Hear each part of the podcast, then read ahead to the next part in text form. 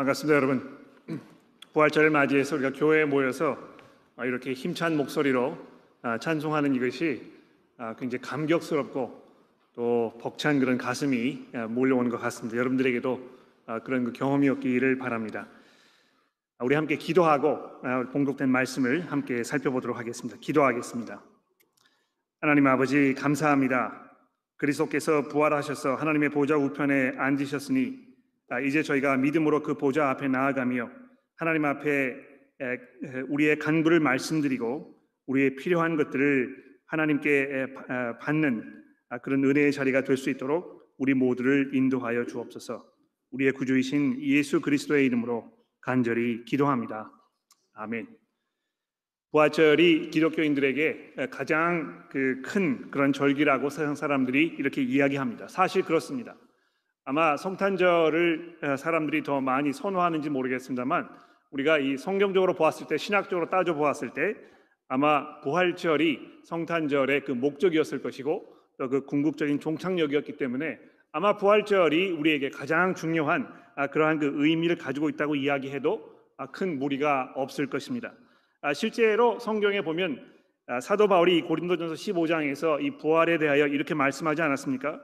죽은 자가 살아나는 일이 없으면 그리스도께서 다시 살아나신 것이 없었을 것이요, 그리스도께서 다시 살아나신 일이 없었으면 너희의 믿음도 헛것이고 너희가 전에 죄 가운데 있을 것이요, 또한 그리스도 안에서 잠자는 자들도 망하였으리니 만일 그리스도 안에서 우리가 바라는 것이 다만 이 세상의 사안뿐이면 모든 사람들 가운데에서 우리가 가장 불쌍한 사람이라, 이렇게 사도 바울이 이야기했다는 것입니다.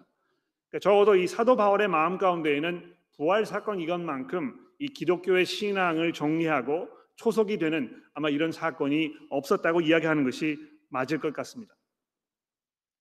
우리가 그래서 이 예수님의 부활을 그토록 중요하게 생각하고 또 부활절이 될 때마다 우리가 기쁜 마음으로 서로 축하하며 찬송을 부르고 이렇게 합니다만, 제가 여러분들에게 부활이 왜 이렇게 중요한 것입니까? 그것이 우리에게 어떤 의미를 가지고 있습니까? 이것이 우리 삶 속에 어떤 변화를 가져왔습니까? 왜 우리가 이것을 정말 타협할 수 없는 복음의 진실로 받아들여야 하는지 한번 설명해 보십시오. 이렇게 제가 질문을 드리면 옆에 있는 분들에게 이것을 효과적으로 분명하게 정확하게 설명하는데 조금 어려움을 겪지 않을까, 이렇게 생각을 합니다. 한번 해볼까요, 여러분? 옆에 계시는 분에게요, 짧게 한마디로 복음, 이 부활의 사건이 왜 이렇게 중요한 것인지 한번 설명해 보십시오. 제가 1분 드릴 테니까 1분 안에 못하시면 포기하시고 한번 해보십시오.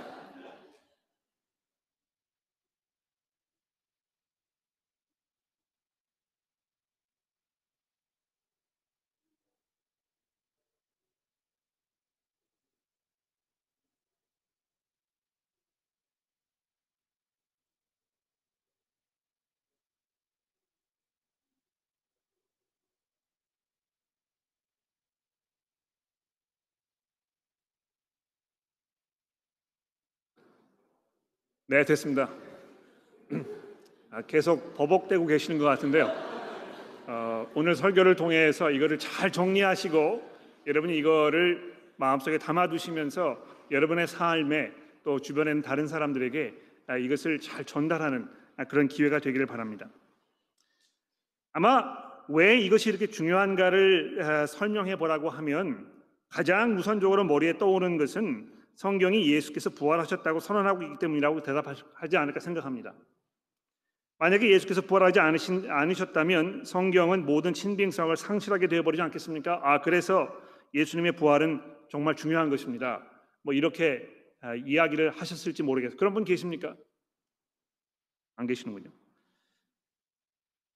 또는 기독교를 다른 종교의 주장과 비교하면서 이 어느 쪽의 주장이 더 옳은가를 증명하려는 이런 그 노력으로 예수님의 부활을 생각하시는 분들도 많이 있습니다.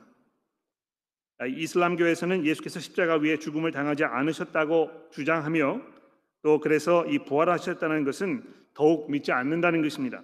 그래서 이 이슬람의 주장이 틀렸다는 것을 증명하고 기독교의 신앙이 옳다는 것을 이 앞세우려는 그런 변증가들이 흔히 이 예수님의 부활 사건을 역사적으로 증명하면서 이것이 이 다른 종교들에 비해서 이 기독교가 옳은 것이라는 것을 주장하는 이런 그 변증 방법으로 기독교의 이 부활 사건을 이야기한다는 것입니다.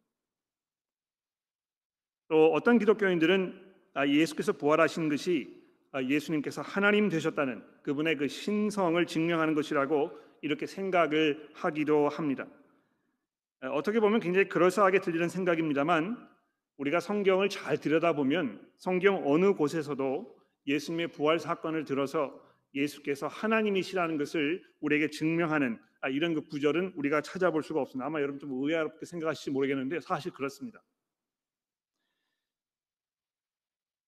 오해하지 마십시오. 예수께서 하나님이심을 부인한다는 말이 아니고요, 예수님의 부활 사건이 예수님의 하나님이심을 증명하는 증거로 성경에 제시되고 있지는 않다는 것입니다.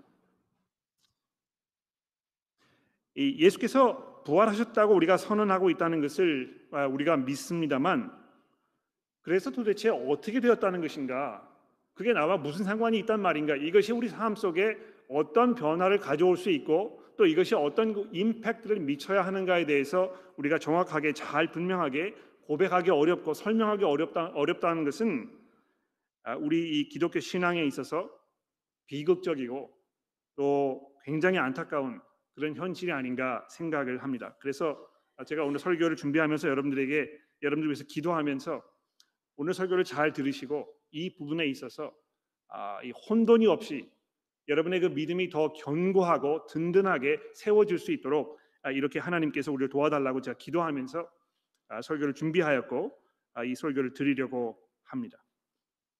그러기 위해서 오늘 이제 우리가 이 에베소서 1장 15절 이하의 말씀을 좀 살펴보아야 되겠는데요. 우리 함께 이 말씀을 조금 돌아보도록 합시다. 어떤 면에서는 이 에베소서에 있는 그 전체 내용을 조금 훑어보는 그런 시간이 될지 모르겠습니다만, 시간이 한정되어 있기 때문에 많은 시간을 할애할 수는 없고, 오늘 우리가 본문이 시작되는 이 15절 말씀 들어가기 이전에 이 앞부분에서 사도 바울이 무슨 이야기를 했는지 잠시 한번 살펴볼까요?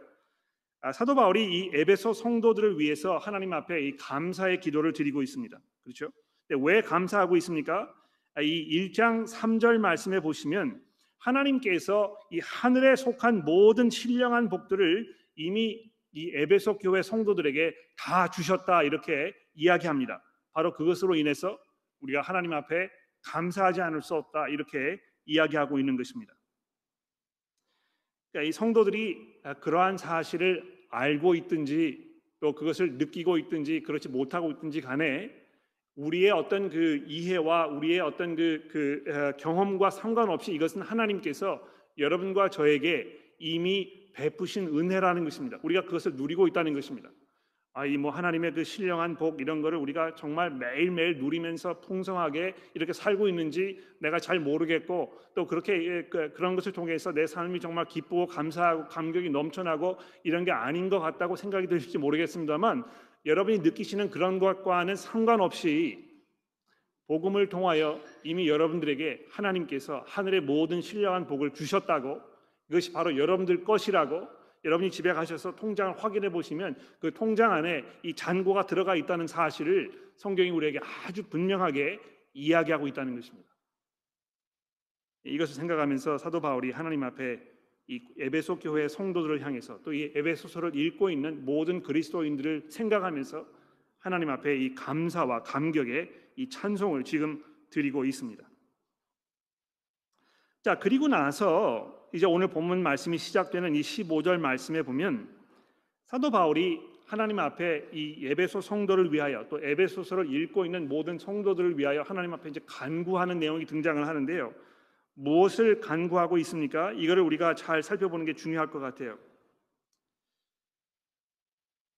바울은 하나님의 그러한 은혜를 성도들이 잘 이해하고 그 은혜의 깊이와 높이와 넓이와 길이를 충분히 소화하기를 원한다고 지금 하나님 앞에 기도하고 있는 것입니다. 그렇죠? 그러니까 제가 처음에 말씀드리지 않았습니까? 하나님께서 우리에게 신령한 복을 주셨는데 어떤 사람들은 그거를 정말 깊이 마음속에 기쁨과 감사와 감격으로 받아들이면서 매일 이것을 삶 속에 체험하면서 정말 기쁜 그러한 신앙생활을 하고 있는 분들 많이 있습니다. 그런데 그 중에 그렇지 않은 분도 계시다는 것입니다. 신앙이 냉랭하고 뭐 이 굉장히 어떤 기계적으로 느껴지고 내가 정말 이렇게 신앙생활 해가지고 이것이 정상적인 거 아닌가 뭐 이런 회의를 가지고 계시는 분들도 계실지 모르겠는데요.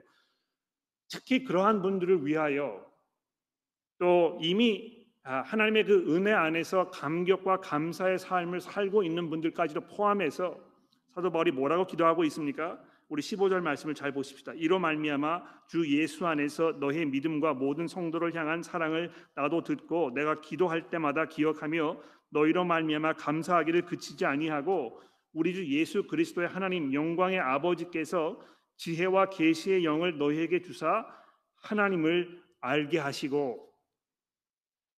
이게 이제 키 포인트입니다.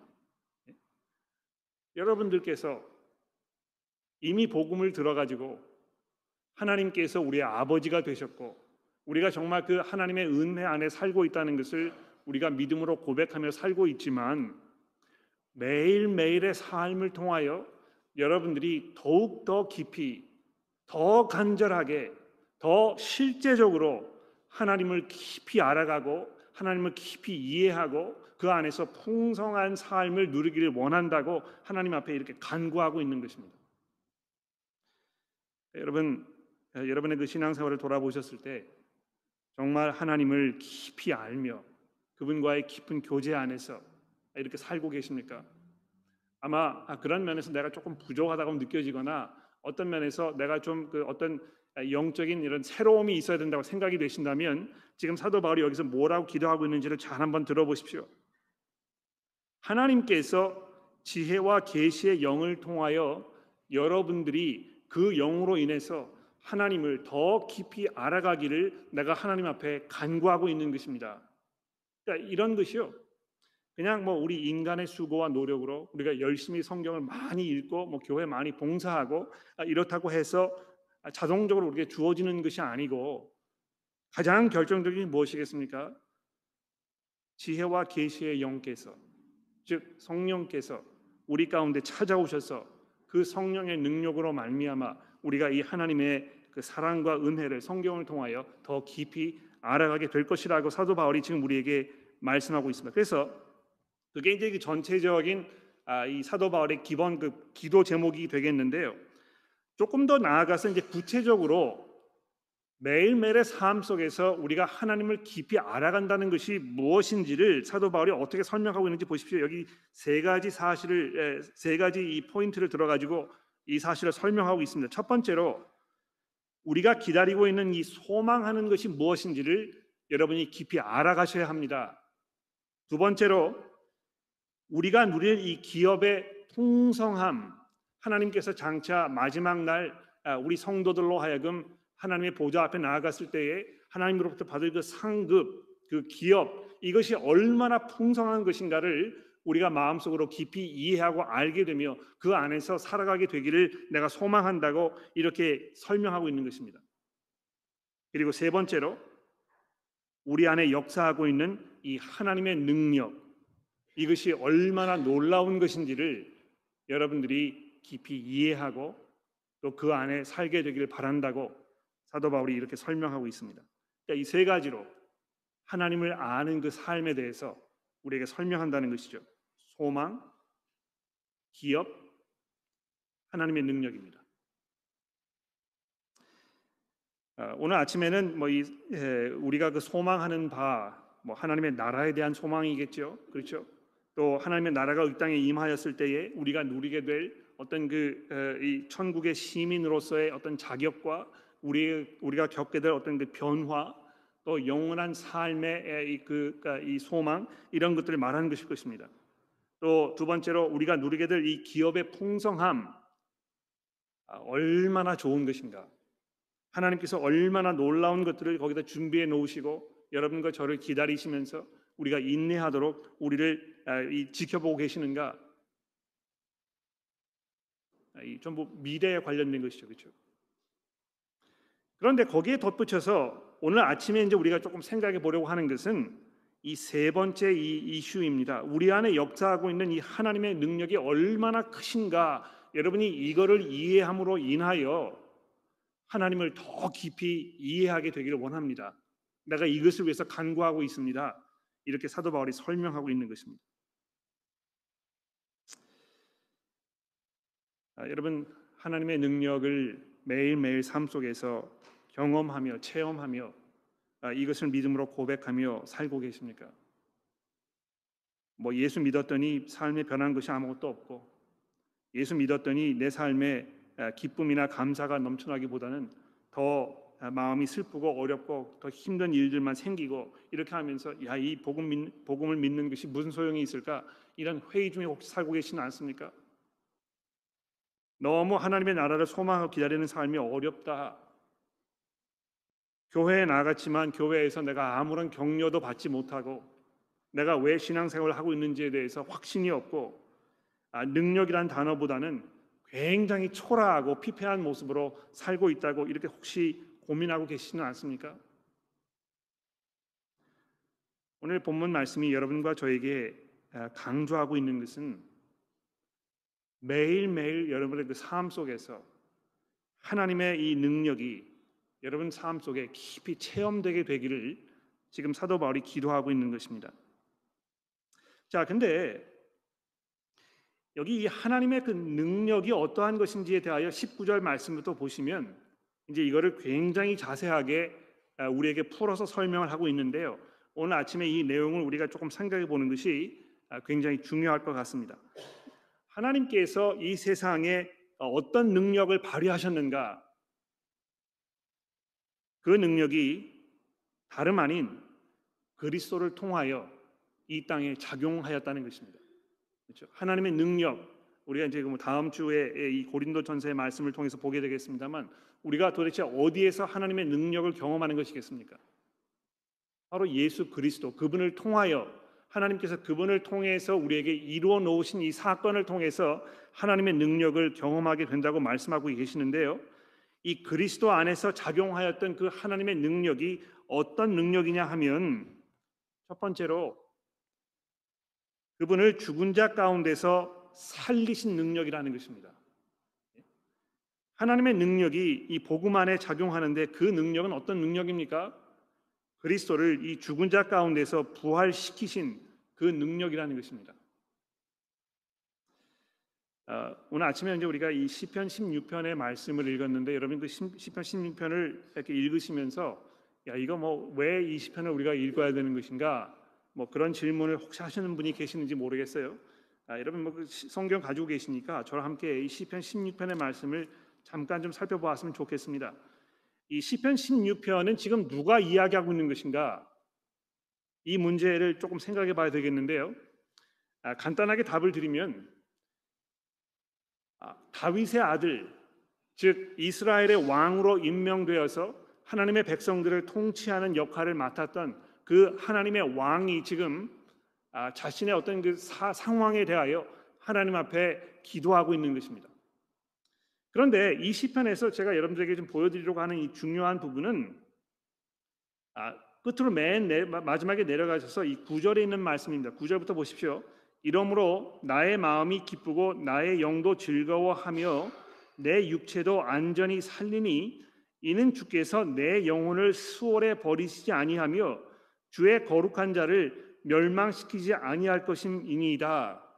여기 이제 그 주께서 그 거룩한 자를 멸망시키지 아니하실 것입니다 하는 이것은 하나님께로부터 그 기름 부음을 받은 그 메시아로 하여금 죽음으로 인하여 몸이 다 썩어 없어져 버리는 그 멸망을 당하지 않게 하실 것이라는 것을 지금 내가 믿습니다 이렇게 얘기하고 있는 것입니다. 이 시편 16편이 메시아께서 하나님 앞에 드리는 그 기도라는 것입니다. 그런데 그 메시아께서 지금 무슨 기도를 하고 있습니까? 무슨 믿음을 하나님 앞에 고백하고 있는 것입니까? 하나님으로부터 특별히 선택을 받아서 특별한 임무를 수행하도록 부름을 받은 이 거룩한 자 메시아가 죽음을 당하지 아니하고 육체가 썩어져서 다른 모든 사람들과 함께 이 무덤에 묻혀서 아무런 손도 쓸 수 없는 그런 무력한 모습으로 그냥 넘어져 있는 그런 상태로 내버려 두지 않으실 것이라고 하나님께 고백하고 있는 것입니다. 여러분 죽음이라는 것이 참 무섭지 않습니까? 목회를 하면서 장례를 치르는 일이 제일 힘든 일 중에 하나라고 저는 생각합니다. 제가 장례를 치르면서 세상을 떠나신 분들의 그 시신을 참 수도 없이 보았습니다. 아마 집안에서 상을 당하신 경험이 있으신 분들은 부모님이라든지 또 일가 친척 중에 그 죽으신 그분의 그 시신을 보신 적이 있을 것입니다. 이 얼마나 절망적입니까? 한때 건강한 모습으로 살아 숨쉬며 생활하시던 그분께서 몸이 딱딱하게 굳어서 모든 핏기가 다 사라지고 마치 고무덩이처럼 단단하게 굳어진 진흙덩이처럼 거기에 누워있는, 아무런 말도 하지 못하고 아무런 온기도 느껴지지 않는 이 죽음의 그 권세, 이 얼마나 두렵습니까? 여러분과 저도 어느 순간에선가 그 운명을 피할 수가 없을 것입니다. 아마 여러분께서 느끼셨던, 돌아가신 분의 그 시신을 보면서 느꼈던 그 참담함, 그 절망적인 상황, 이것을 여러분의 장례를 치르는 사람들이 똑같이 느끼게 될 것이라는 것입니다. 문제는 아무도 그 문제를 해결한 사람이 없다는 것입니다. 그렇죠? 그 누구도 죽음을 깨고 일어나 가지고 내가 이 문제를 해결하는 방법을 이제 내가 알고 있다, 이렇게 주장할 수 있는 사람이 아무도 없다는 것입니다. 우리 인간들은 죽음 앞에서 백전백패, 도무지 이것을 이길 수 있는 능력이 우리 가운데 있지 않다는 것입니다. 그러나 하나님께서 그것을 깨뜨리시고 죽은 자 가운데서 예수 그리스도를 살리심으로 말미암아 하나님의 능력이 얼마나 놀라운 것인지 우리에게 증명하셨다는 것이죠. 바로 그리스도 안에서 우리가 이 하나님의 능력을 경험할 수 있는 것입니다. 예수 그리스도의 부활 사건을 통하여 하나님의 그 놀라운 능력을 우리가 체험하는 것입니다.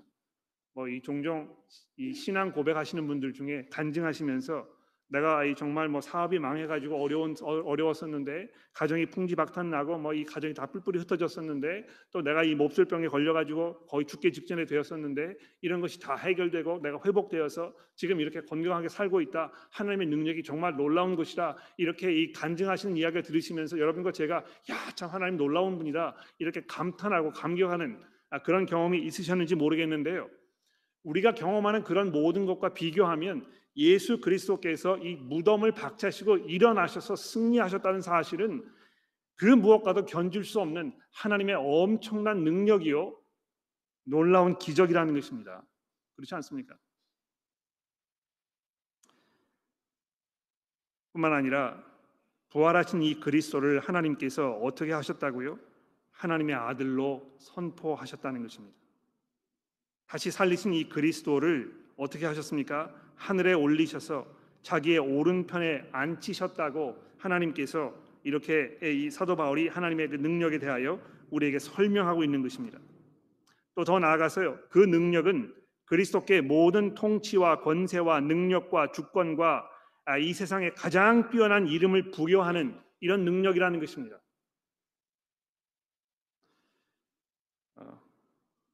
사람들이 세상에서 정말 권력을 손에 쥐기 원하고 그 누구에게도 무릎을 꿇지 않고 떵떵거리면서 살고 싶어 합니다. 많은 권력을 누리기 원하는 것이죠.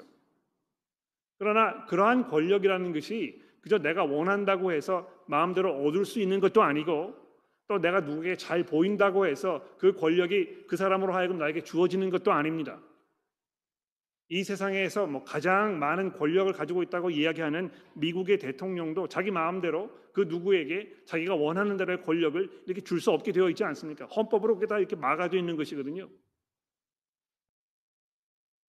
그러나 이 그리스도 안에 역사한 이 하나님의 능력은 어떠한 능력이었습니까?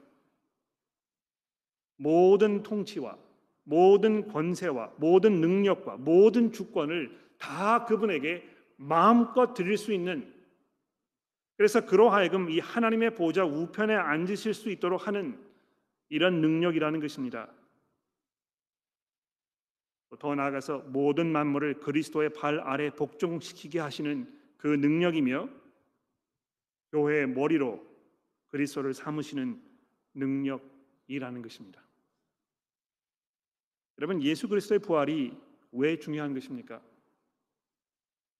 바로 부활을 통하여 예수께서 하나님의 아들이심이 이 세상에 증명되었기 때문에 그런 것입니다. 여러분, 이거 오해하지 마십시오. 이 하나님의 아들이라는 것은요, 하나님의 예수님의 신성에 대해서 이야기하는 것이 아니고, 이 하나님의 아들이라는 것은 예수께서 메시아로서 맡으신 그 역할에 대하여 이야기하는 그 호칭입니다. 그렇죠? 그러니까 이 성자라는 말과 하나님의 아들이라는 이 단어를 우리가 이제 굉장히 혼동하는 경우가 많아요. 이제 여러분, 이거 혼동하지 않으시면 좋겠습니다. 이 성자라는 말은 God the Son, 이렇게 이제 이야기할 수 있겠죠. 그러니까 이 하나님으로서 삼위일체 중에 한 분이신 그 분을 말하는 것이고, 하나님의 아들 또는 the Son of God 이렇게 이야기하는 그것은 이 삼위일체 안에 한 분, 그분을 이야기하는 것이 아니고요, 하나님께로부터 부르심을 받아가지고 왕으로 임명되었던 이 이스라엘의 모든 왕들을 이야기하는 그 호칭이라는 것입니다. 근데 그 왕들 중에서 하나님께서 특별히 한 왕을 정하셔가지고 그 왕으로 하여금 이 죽음을 당하지 아니하게 하고, 그로 하여금 이 온 세상을 통치하게 하시는 그 역할을 부여하셨다는 것입니다. 그리스도께서 부활하심으로 말미암아 바로 예수 그 분께서, 바로 하나님께서 마음속에 이 염두에 두셨던 이 메시아이심을 우리에게 증명하고 있다는 것입니다. 그러므로 여러분, 그리스도의 부활을 통해서 이 세상이 이제 그리스도의 시대가 시작된 것입니다. 여러분과 저는요, 지금 어떤 시대에 살고 있습니까? 그리스도께서 다스리시는 그 시대에 살고 있습니다. 우리가 이걸 이해하는 게 굉장히 중요한 것 같아요. 우리가 이렇게 눈을 떠서 보면 그리스도를, 예수 그리스도 그분을 눈으로 확인하기 어렵고, 또 교회가 정말 이 세상에서 어떤 특정한 그런 위치에서 역할을 감당하면서 이렇게 살고 있는 것처럼 보이지 아니하고, 이렇게 해서 이 그리스도의 시대라는 것은 앞으로 장차 일어날 어떤 그 일인가 보다, 이렇게 이제 생각하는 경우가 굉장히 많습니다. 어서 그때가 됐으면 좋겠다. 그러나 성경이 우리에게 뭘 말하고 있습니까? 부활하심으로 말미암아, 그분께서 하나님의 보좌 우편에 앉으심으로 말미암아, 그래서 하나님의 아들로 선포되심으로 말미암아, 그래서 그분에게 모든 권세와 능력과 영광과 존귀가 다 돌아가게 됐음으로 말미암아 이제 우리는 그분께서 다스리시는 그 시대에 살고 있다는 것입니다. 그런데 여러분, 그것도 놀랍습니다만 그것보다 더 놀라운 것이 무엇이겠습니까? 그리스도 안에 역사하였던 그 하나님의 능력이 지금 여러분과 저의 삶 속에 역사하고 있다는 것입니다.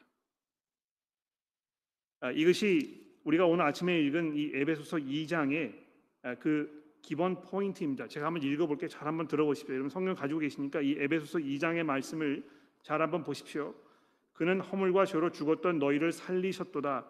그때의 너희는 그 가운데에서 행하여 이 세상 풍조를 따르고 공중의 권세 잡은 자들을 따랐으니 곧 지금 불순종의 아들 가운데 역사하는 영이라. 전에는 우리도 다 그 가운데에서 우리의 육체의 욕심을 따라 지내며 육체의 마음에 원하는 것을 하여 다른 이들과 같이 본질상 진노의 자녀였더니, 긍휼이 풍성하신 하나님이 우리를 사랑하신 그 큰 사랑을 인하여 허물로 죽은 우리를 그리스도와 함께 살리셨고 너희는 그 은혜로 구원을 받은 것이니라. 또 함께 일으키사 그리스도 예수 안에서 함께 하늘에 앉히시니, 그러니까 결국 하나님께서 그리스도 안에서 이루셨던 이 모든 것들을 여러분과 저의 삶 안에서 지금 이루고 계신다는 것입니다.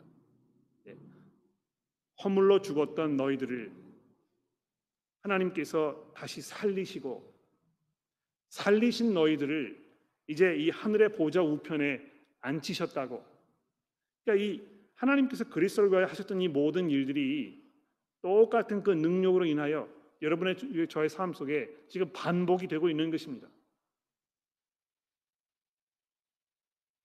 여러분, 우리가 지금 부활의 시대에 살고 있다는 것입니다. 예수 그리스도의 부활은 이미 이 부활의 시대가 시작되었다는 것을 우리에게 증명하고 있는 것입니다. 그분이 첫 열매가 되셨다고 그러잖아요. 그렇죠? 그 첫 열매라는 게 무엇이겠습니까? 이제 이 추수할 때가 다 되었다는 것입니다. 그래서 그것을 알리는 신호탄으로 첫 번 거두어드리는 그 열매, 이것이 이제 첫 열매 아닙니까? 하나님께서 그리스도를 살리심으로 인하여 첫 열매를 거두셨기 때문에요, 이제 이 추수의 때가 시작이 되어서 그 안에서 여러분과 제가 이미 죽은 자 가운데서 살리심을 받았다고 이렇게 말씀하고 있는 것입니다. 이 6월달 마지막이 되면 7월달이 되면 죽음에 관하여 우리가 생각해 보려고 합니다.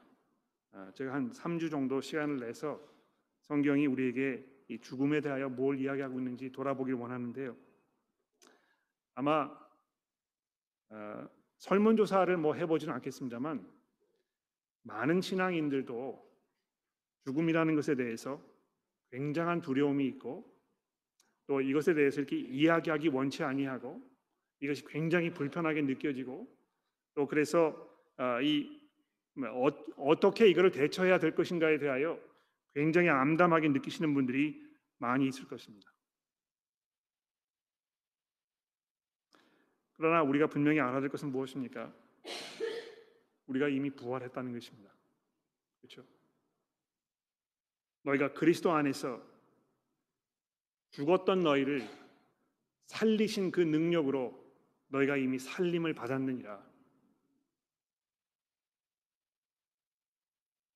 여러분과 저는 이제 부활의 시대에 살고 있을 뿐만이 아니고요, 우리는 놀라운 영적인 실체를 안고 살아가는 그러한 존재들입니다. 여러분과 제가 안고 있는 영적 실체가 무엇입니까? 우리가 이제 함께 일으킴을 받아서 그리스도와 안에서 하나님의 보좌 우편에 우리가 이미 앉아 있는 사람들이라는 사실을 성경이 우리에게 증거하고 있습니다. 바로 이것이 그리스도의 부활의 참 의미인 것 같아요. 그렇죠? 그분께서 살아나셔서 부활의 시대가 시작되었고, 그 부활의 시대에 누리는 모든 혜택을 이미 여러분과 제가 누리고 있고, 그래서 우리가 지금 비록 이 땅에 살고 있습니다만 사실 영적으로 하나님의 보좌 우편에 앉아서 이 세상을 다스리는 그 왕 노릇하는 우리의 이 역할과 특권이 이미 시작되었다는 것입니다. 이것이 얼마나 놀라운 소식이며 얼마나 감격스러운 일이며 얼마나 위대한 소식입니까? 그렇습니다, 여러분. 우리가 살면서 이러한 것들을 삶 속에서 피부로 이렇게 느끼고 이 체험되지 않을 수 있을지 모릅니다. 우리가 뭘 해야 되겠습니까? 하나님 앞에 기도하고, 그래서 더 우리가 깊이 하나님을 이해하며 이것이 우리 삶 속에 더 깊이 절실하게 와닿을 수 있도록 하나님께 간구해야 될 것입니다. 그러나 더 나아가서 여러분과 저는 매일매일의 삶 속에서 이 사실을 기억하면서 거기에 걸맞는 삶을 살아야 할 것입니다. 더 이상 여러분, 우리가 이 땅에 연연하면서 마치 이 땅에 있는 삶이 우리 존재의 가장 궁극적인 목적인 것처럼 이렇게 행동하며 생각하는 그런 결정 내리는 이런 삶을 우리가 그만두기를 바랍니다. 하늘의 이 시민권을 가지고 있는 사람들처럼 우리가 하늘의 것을 생각하며 거기에 합당한 모습으로 살며, 또 그런 것이 이 삶 속에서 구체적으로 잘 이루어질 수 있도록 우리가 날마다 하나님 앞에 기도로 나아가며 하나님의 도우심과 하나님의 능력을 간구하는 이런 겸손한 모습으로 우리의 삶을 살아가게 되기를 간절히 기도합니다. 기도하겠습니다.